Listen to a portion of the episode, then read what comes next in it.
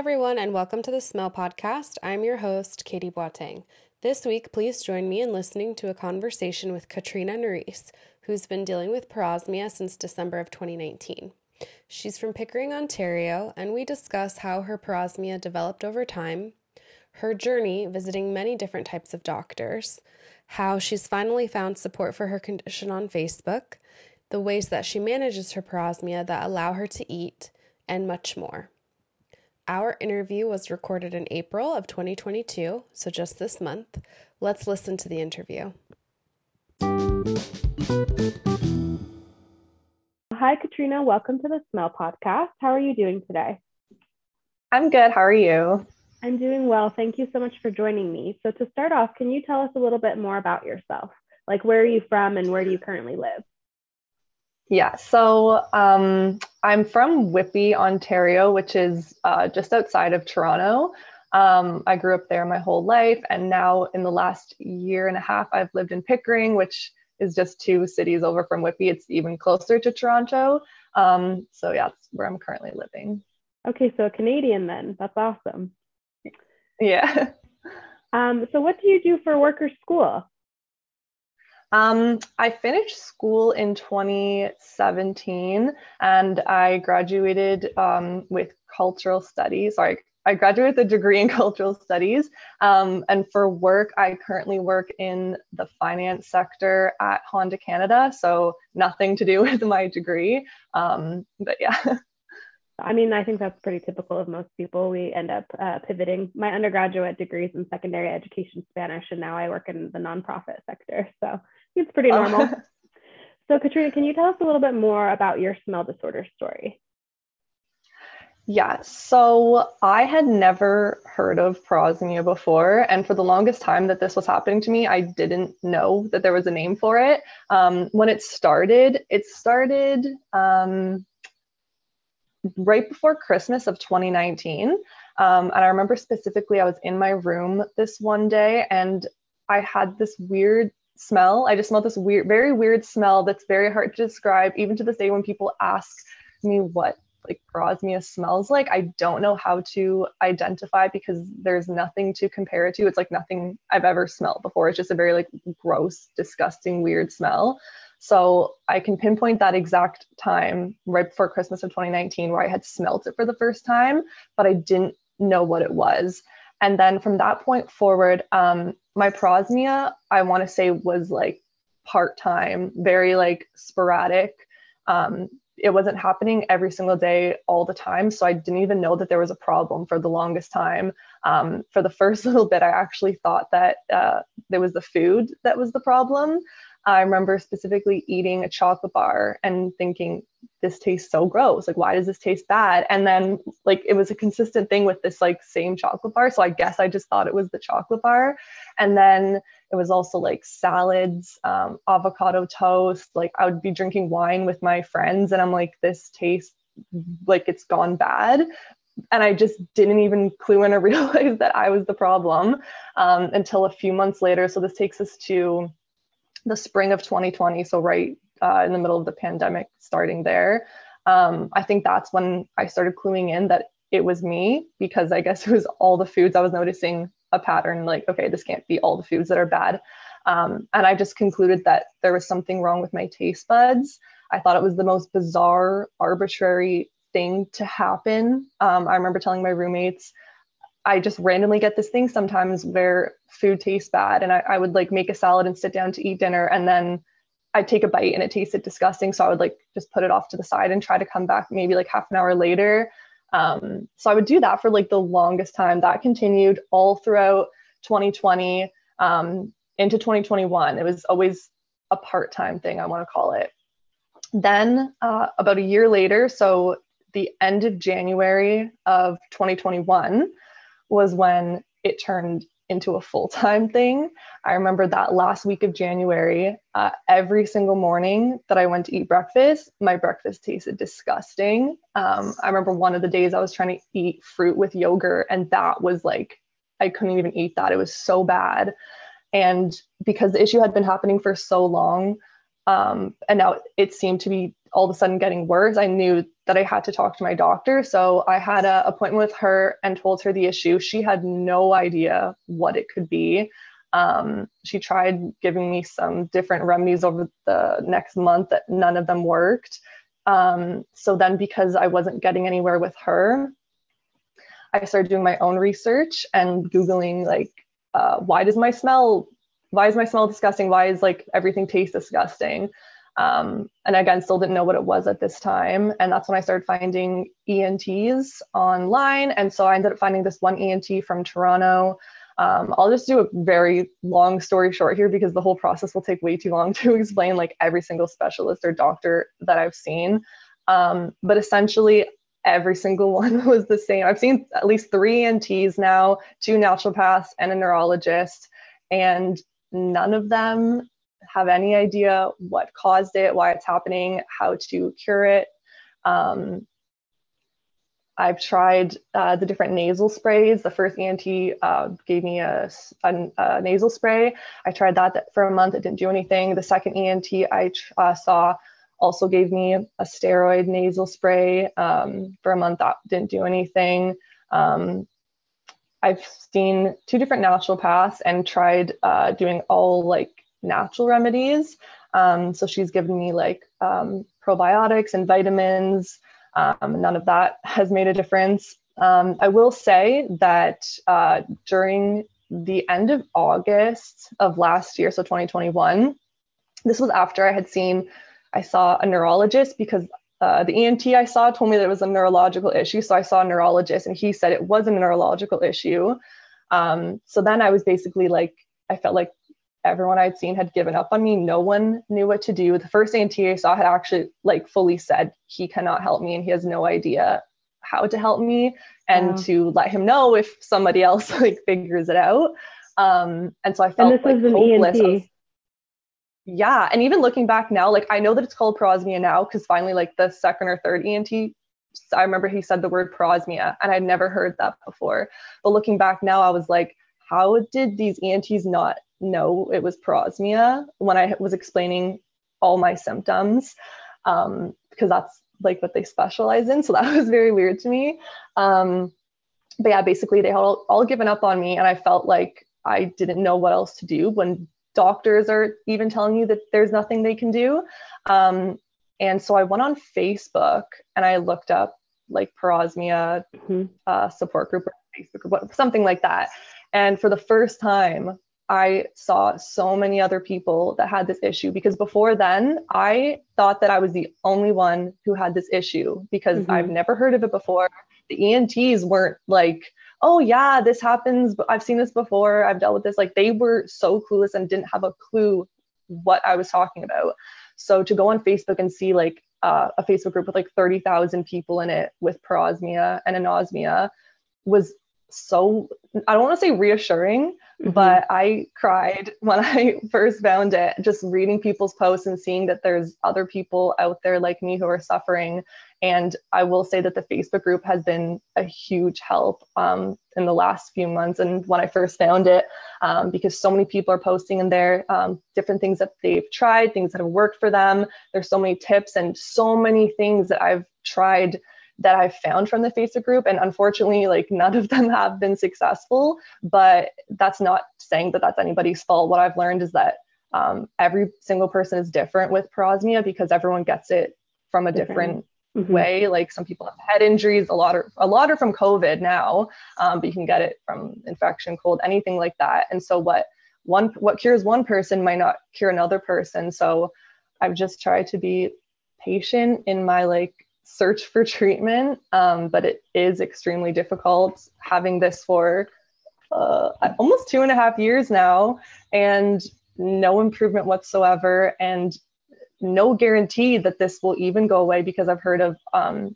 some people who say it's permanent. And that's, I think, my biggest fear not knowing if it's permanent or not, because obviously I have hope that there will be some remedy or some treatment that I can find that will be the one thing that makes my smell and taste go back to normal. But I do have days where it's terrifying if I'm wondering, is this a permanent thing? Is all this money that I'm spending and wasting on all these treatments even going to work? Because what if it is permanent? And what if there is no solution to this? Yeah. No, I absolutely understand. So I'm wondering, your timeline sounds like it was right around the time that COVID took off, so like December 2019. Do you remember being sick in December, like or in November or December so, that year? So a lot of people have asked me this, and all the doctors have asked me this too. If I had COVID, um, the thing is, because I've thought about this a lot, I was never sick at all uh, during that time, and even if I wasn't uh, symptomatic, say I had COVID and was asymptomatic. I was also living in a house. I had three roommates. I was working at the office and I was seeing my family around Christmas time. And so, like, if I did have COVID and if I was asymptomatic, surely somebody else at my office, in my house, at my family's house would have gotten sick, but nobody was sick at all. So that's mm-hmm. the only like way that I conclude that I don't think that I had COVID. Yeah, it's a mystery why this happens to some people. I mean, right now, obviously, it can happen to a lot of people who have COVID, but it can happen to people who don't ever have COVID too. So, yeah, to your point, you're not really sure why, but it is interesting timing because right in that spring of 2020 is when everything took off. So, it's curious for me to hear about your journey with the ENTs because you would think, surely, with all of the news going on about how um, smell and taste can be impacted, it would be you would think that they would um, have heard of it a little bit more. So I'm sorry that you went through that frustrating process. Yeah, I will say that um, I don't want to say this and offend anyone who's a doctor or ENT, but um, once I started seeing a naturopath was when I started feeling so much better about uh, my hope for treatment because when I would see the ENTs, they would basically like hear my problem, prescribe me a nasal spray or something, and then a month later, it didn't work. And they're like, okay, I don't know what to do. Whereas when I started seeing my naturopath, right away, she wanted to know everything in the last few years that have happened, like every single thing, even if I thought it was irrelevant, tell her, because her um, mindset was we need to find the root of this, we need to find what's causing this, and then work from there. So, what mm. she believed was that I had an infection. I wasn't necessarily sick with symptoms, but she said I could have had an infection that didn't present with symptoms it could have been an internal thing that caused the parosmia. So that's when she started treating me with a lot of the vitamins that you probably hear that people use, like a lot of vitamin A, zinc, stuff like that, a lot of probiotics. Um, quercetin is a good one too. Um, so she hit me with a lot of that stuff. I did that for six weeks, but unfortunately that didn't work either. Um, so that's been a few months now, kind of going back and forth with different treatment plans with her. Unfortunately, nothing has worked. And so now I think she's even kind of second guessing her original, not diagnosis, but her uh, hypothesis that this might have been an infection. Um, she also tossed around a few other things, like um, if there was exposure to mold, that can sometimes uh, mess with your smell. Uh, the other naturopath I saw um, told me to get tested for this uh, bacteria called H. pylori mm. um, that can live in your body without causing symptoms. And she said it could affect your smell. So I actually just got tested for that recently. So I'm still waiting for the results. Um, but yeah, I'm learning that there's so many other things that could cause this, and it's just unfortunate that I don't know what did. so I agree for sure, and I'm glad that you have someone that you're seeing now who's like listening to you. I think that's such a big part of the problem is that a lot of the times when we present with a smell or taste disorder, um, many people don't feel like they're being heard. Um, so it's good that you have someone that is currently listening to you. So I want to go back to when you mentioned that you found the Facebook groups and how relieving that was for you. I've had that myself when I first was anosmic. It took a long time for me to meet anyone else in person. And I know that social media is not in person, but it's the same concept of meeting other people who just like inherently understand you and understand what you're going through. So before that happened, just in your daily life, you talked about how you had a roommate. Um, what was their reaction? Like, did you feel like they believed you or were they just like okay she's just talking about this thing again like how was that experience for you trying to explain what you were going through to people who haven't experienced it okay so i will say i've heard a lot of people in the facebook group complaining that that's the one thing that upset, upset, sorry, upsets them the most that people don't believe them or think it's not that big of a deal. I fortunately have never experienced that. Every single person in my life, my friends, family, everyone that I've told has believed me. Like there's never been a doubt of what I'm telling them. Um, okay. With my roommates, it started off how I was saying in the spring of 2020, how it was just kind of like an offhanded thing. We'd be like about to eat dinner and I'd be like, uh, this tastes funny. Like there's something wrong with my taste buds. So they knew from right from the get go that like I thought there was something wrong with my taste buds. It wasn't until like a year and a half later that I had finally updated them because I was no longer living with them. I moved in with my boyfriend, who I currently live with now. Um, mm-hmm. And that's currently here is where the issue became more of the full time issue. So um, it wasn't until after that that I kind of came back and gave them an update and said I have this, this thing called parosmia and told them it's the distorted smell and taste. And um, same with telling my boyfriend, my parents, like everyone who I've told right away, they're their guys I guess their first question always like how did this happen or why did this happen? And I obviously don't know but everyone's very supportive and very um, good about it. Like no one's ever questioned it I guess. And um, even when I've told uh, some of my other friends um, same thing. It's mostly just like wonder and curiosity they they think it's very strange and bizarre and weird and they feel bad obviously because there's nothing you can do but feel bad for somebody in that situation. But yeah I, I guess i've been very lucky that i've had no one who who doubts me or doesn't believe that it's like a real valid thing. That's good.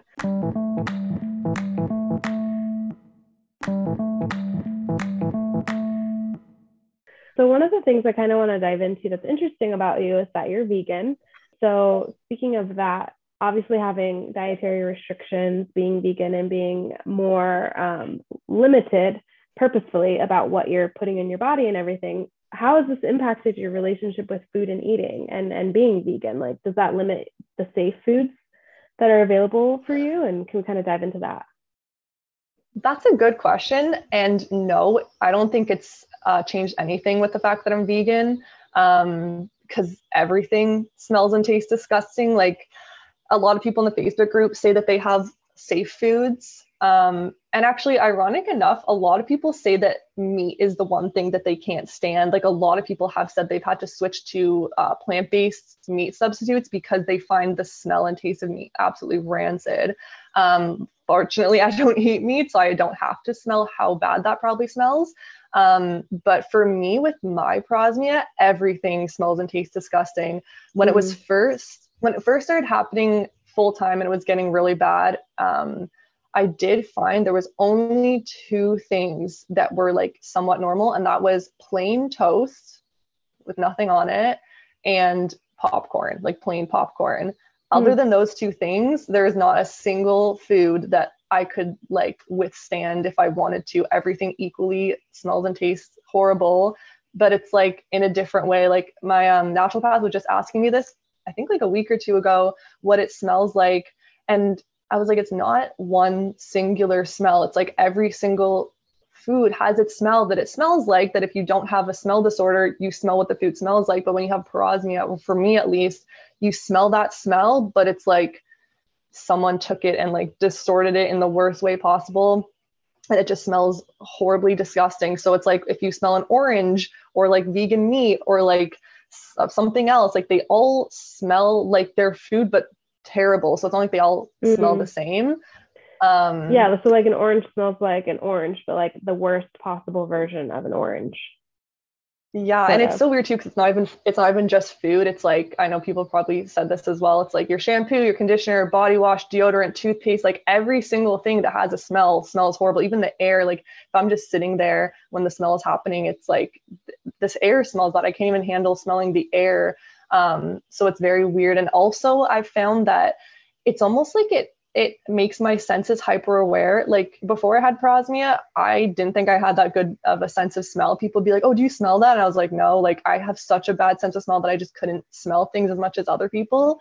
And now that I have parosmia, my boyfriend jokes and says I have like hyper smell now because mm um, I, it's almost like I can smell every single like ingredient or spice that's like in a food. Like mm. if my boyfriend's cooking something in the kitchen, like hours ago, I could smell like five hours later, I can smell every single like spice like it's lingering in the air, but it smells like horrible. Hmm.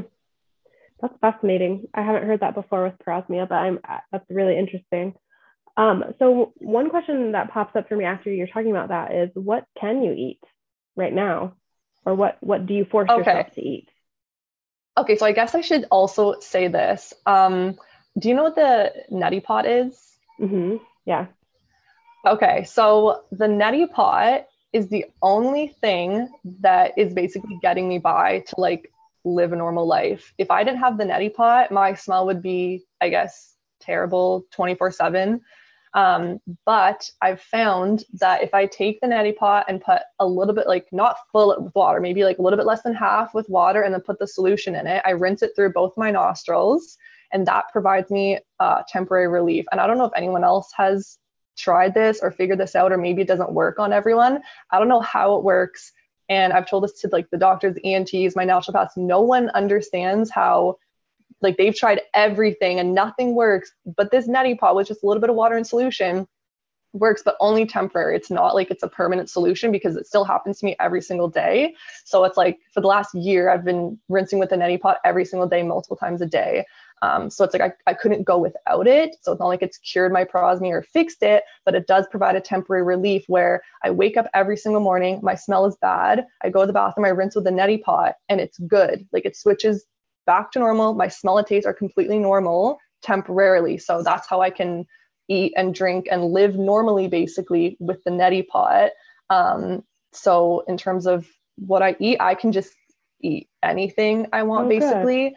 Um, however, it is very annoying to want to go out and hang out with your friends or go out for a dinner. Like I've been at restaurants and have to have to bring the neti pot with me because I'll be sitting there in the middle of dinner and my smell can just change from good to bad like a switch of a light. Like it just will randomly change for no reason. I'll just be sitting there at the restaurant and it goes bad. And so i have to like get up and excuse myself and like run to the bathroom. And i'm like in a stall with the door closed like filling up the neti pot. Like you have to bring um i have to bring a water bottle because uh, you can't just use tap water when you rinse it through your nostrils. It has to be clean like sterilized water.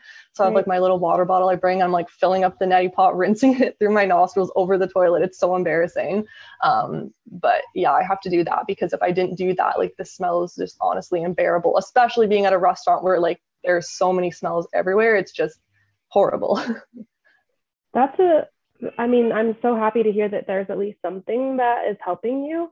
Um, but it, that sounds super frustrating to have to do that constantly and, and to take it with you. Um, I've spoken to someone else recently who had talked to me a little bit about nose clips. She was dealing with parosmia herself, and she said that she wants to normalize nose clips. Her name is Julie Carty. She actually started a program called Get Smelp, so if you're interested or anyone's listening, it's a newer um, company called Get Smelp for people with parosmia. And part of her overall mission is to normalize nose clips for people. So when you go out to a restaurant and that happens, that you could just put them on your nose and you wouldn't be able to smell it and then be able to enjoy your food. Her, uh, I think. Yeah, I totally like, agree with that.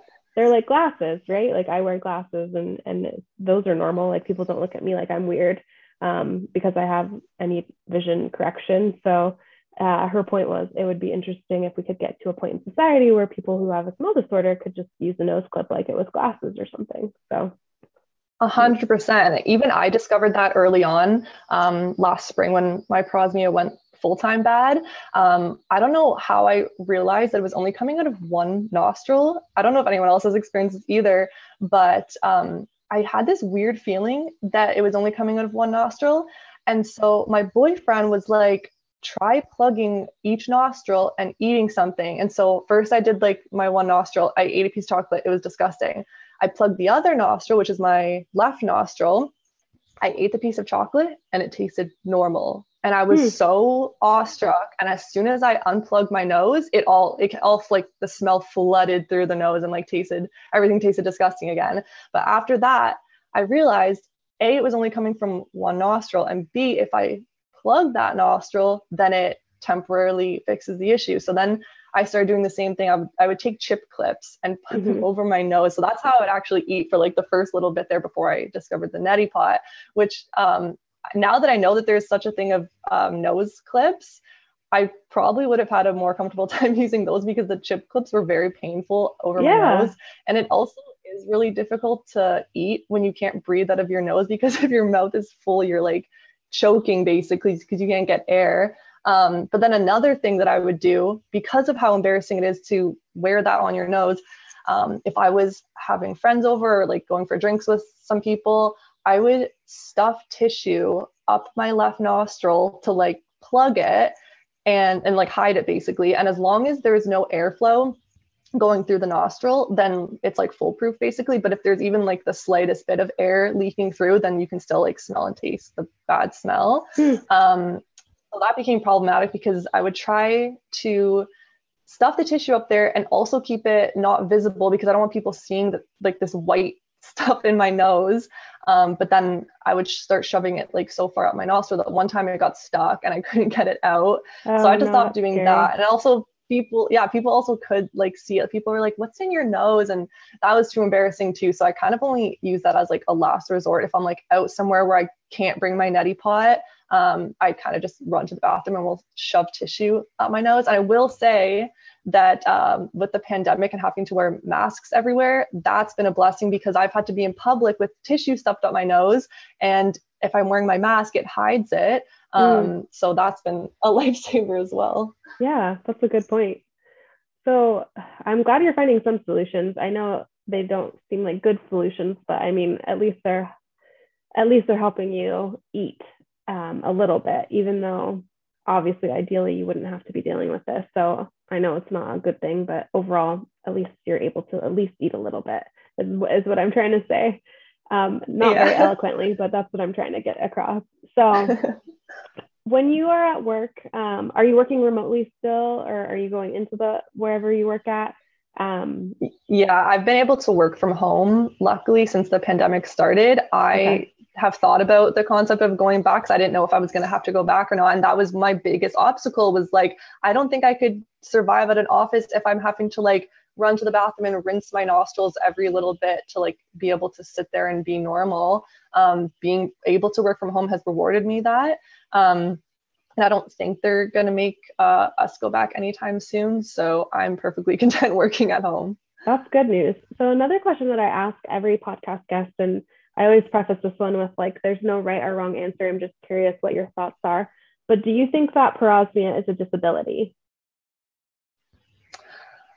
That's a good question. And I've heard you ask other people on the podcast that. Um, before, I had never thought about it uh, until I heard you bring it up, I guess, in your podcast. So I guess my answer would be yes. I wouldn't have ever thought that before if no one had brought up that issue. Um, but when you think about it, it is very debilitating, and it's it's not only one sense; it's two senses. It's your smell and your taste. And um, I guess with anosmia, it's your sense is taken away completely. With parosmia, it's not taken away, but it's it's distorted in a way that severely affects your life. And I'm so fortunate that I have little solutions like stuffing my nostril or using the neti pot. But there are some people out there, like in the Facebook group, I've read people who are suicidal because they can't stand living anymore because living like this is so unbearable for them. Like they can't eat, they can't drink, they can't do anything, they can't go out with friends, they can't enjoy their life like a normal person. And so when you really think about it in that aspect, yeah, I think it is considered a disability yeah. I it's so hard. It's such a triggering word for some people but i think the way that you just explained it for sure um, it's an impact on your life and your day-to-day functioning. So in my opinion i i think i'm on record as stating that i do believe it is. Um, so it's good to hear just the different viewpoints from people. So the next thing i want to ask you is i kind of have a sense but what would you like people who don't have a smell disorder and specifically, we're talking about parosmia today, but what would you like people who don't have parosmia to know about what it's like for you to live with it? Um, I think I want people who don't have parosmia to know that it is as bad as everyone makes it out to be. Like there are people who a don't believe it. Like when people tell them they have it, they don't believe in it. They don't think it's as bad as people make it out to be. They don't understand it. And I also want to say never take your sense of smell for granted because everybody does. I did. You never think that you're going to lose your sense of smell or have it severely distorted. Um, I went my whole life smelling things normally until one day I woke up and everything smells and tastes absolutely disgusting. And you can't eat, you can't drink when that's happening. And so I guess I just want people to know that it severely affects your life. It impacts you in every single way. It's not just, oh, her smell is bad.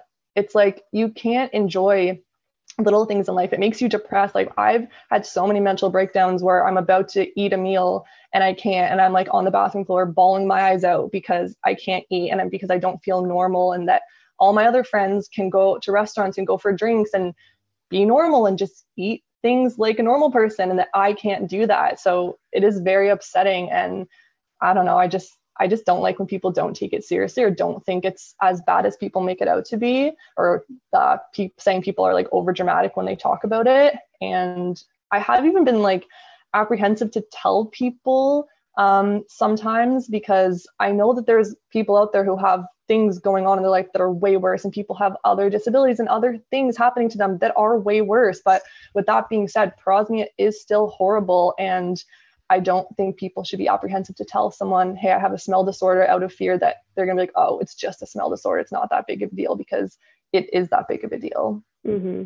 I think that's the importance of this podcast and connecting with people and sharing stories is that it starts to normalize it and you hear other people's stories and you hear what it's like for them and it's um, it's just comforting overall but it's also good to just normalize the fact that there's so many millions of people who are dealing with a smell or taste disorder. And it's no longer, I don't think it's, I don't think it's acceptable any longer to just say like it's not a big deal because there are literally millions of people who have something going on with their chemo senses and and their life has changed on a daily basis. And I was even thinking about like now because of the pandemic and COVID, there's so many more people who are having both anosmia and parosmia like never seen before. And it's still so discouraging to think that this disease, disorder, I don't even know what you'd call it, is still so unheard of. There's so many people who have never heard of it, and doctors as well. There's so many doctors and ENTs and specialists who, A, don't know what it is, and B, don't know how to fix it. And I just don't think that that's right, that these aren't new things. These have been around for a long time. And it's so strange because just because I had never heard of it doesn't mean that it wasn't a thing. And when I started going online and Googling and finding like studies from like 2006 and so long ago, I'm like, how can they know about parosmia from all that time ago and still not have any solution? Not even a cure, but not even any solutions. Like I've mm-hmm. seen like little things here and there of studies that they've done, but overall, there's so many people who are suffering right now, and their doctors basically tell them there's nothing we can do. And I just think that's absolutely terrifying. Yeah, I don't know if you're aware, um, probably you are from listening to episodes of the podcast, but I'm a part of the Smell and Taste Association of North America. Um, so it's a new yeah. patient advocacy organization, and our goals are to advocate for research and funding for research for people who are dealing with um, smell and taste disorders. And it is North America, so that encompasses uh, the USA and Canada and Mexico. And our goals are currently we're um, our uh, board we're based in North America, or excuse me, in the United States. But eventually, the goal is to have like places like representation in both Canada and Mexico. So yeah, I, I part of the reason we started Stana is for that purpose. Is like it's wild that we are as big of a um, the US in particular, as big as it is, there's nothing, and Canada is just as huge. And there's as far as I know, there's no patient advocacy organizations in Canada either. Yeah, and I think the biggest thing that we can all do on an individual level is kind of spread the word and talk about it because for the longest time I wasn't talking about parosmia. It's something it's not that I was embarrassed, but kind of and it's also just such a weird, bizarre phenomena that no one's heard of that you can't just say like, "Oh, I have this," and someone's like, "Oh, okay, she has this," and they know what it is. It's like I have to explain if I'm out with someone and I'm not eating, it's like you have to go into this like huge explanation of what's going on. And even then, they have never heard of it and they don't know or understand what's going on. And so I think if we all talk about it and spread the word, and if more people know about parosmia and it becomes more normalized, then I don't know, just get the word out. And even like it was, I just like didn't want to talk about it for so long with like public or on social media or anything like that with people that I knew because I was almost like, what's the point? But a few months ago, I saw this TikTok of this girl talking about parosmia, and it was such a good video. And so I shared it on my Facebook page, and I was kind of scared because I'd never like publicly, like on a social media platform, told anyone that I have parosmia or talked about it. So it was kind of scary posting because I said I, I've had this for the last two years. Like we need to talk about this more. And I don't know why that was so scary for me to post about that. I don't know why it's such a scary thing to, for me to talk about. I think it's mixed in with that feeling of um, people not understanding and i don't want people to look at me and be like oh it's not that big of a deal. Why is she being over dramatic or kind of like downplaying my situation. I think that's what scares me the most is people not understanding but at the same time we have to post about it and talk about it to spread the word and get it out there and get it more normalized so that people understand what this is. Absolutely. Um, so finally to wrap up is there anything else that you would like to add to the episode um, anything else you'd like to tell people or advocate for um, no, I think I've said a lot in my last few answers. So I think yeah. I've basically covered everything. You have, yeah, absolutely. So I would just like to say thank you for coming on the podcast. Um, my hope for you and for everyone dealing with parosmia is that there is a cure, there is a treatment in the future. Um, so, like you said, really good advice. Start talking about it if you're not. Um, let other people know how impactful it is in your life. Participate in a clinical trial if you can find one. Um, those things are so important. And I guess, quick question for you Are there clinical trials in Canada? Like, is there like a clinical trial website? I've personally never heard of anything. Um, if there was, I would love to know about it. My mom has told me she's like, you should be like subject zero or like a patient in some kind of study for uh, people who are like looking into studying parosmia. But I'm like, I've never heard of any of that. And even one of the ENTs that I saw is actually one of like the top ENTs in Canada. And he wasn't even able to like point me in any direction. I was like, do you know any people or doctors who specialize like specifically in parosmia? And he said no. So maybe there isn't, but if there is, I would love to know about it. Absolutely. So anyone listening, if you know about that or know how that works in Canada specifically, please let me know. And I'd be happy to follow up with Katrina and the rest of you and, and let you all know um, how to get access to that information. So thank you so much for coming on the podcast today and sharing your story. Um, it was really great to speak with you. I'm sorry you're still dealing with parosmia and I hope it goes away soon. Thank you so much. And thank you for having me on here to let me share my story and have a platform to kind of get this information out there. Absolutely.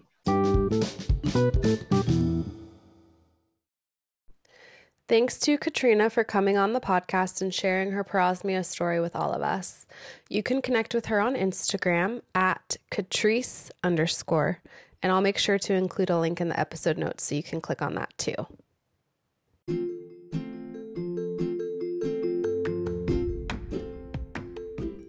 The Smell and Taste Association of North America, or STANA, is the first patient organization focused on smell and taste disorders in the USA. To find out more, you can visit STANA's website online at www.thestana.org. STANA is an official 501c3 nonprofit, so any donations are tax deductible. And we are still fundraising to help all of us who have smell and taste disorders, so please donate on our website if you can.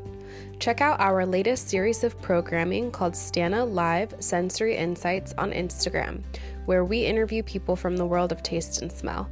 You can visit our Instagram page to view all of the previous interviews. For any questions or if you'd like to get involved, please visit the website or email us at info at thestana.org.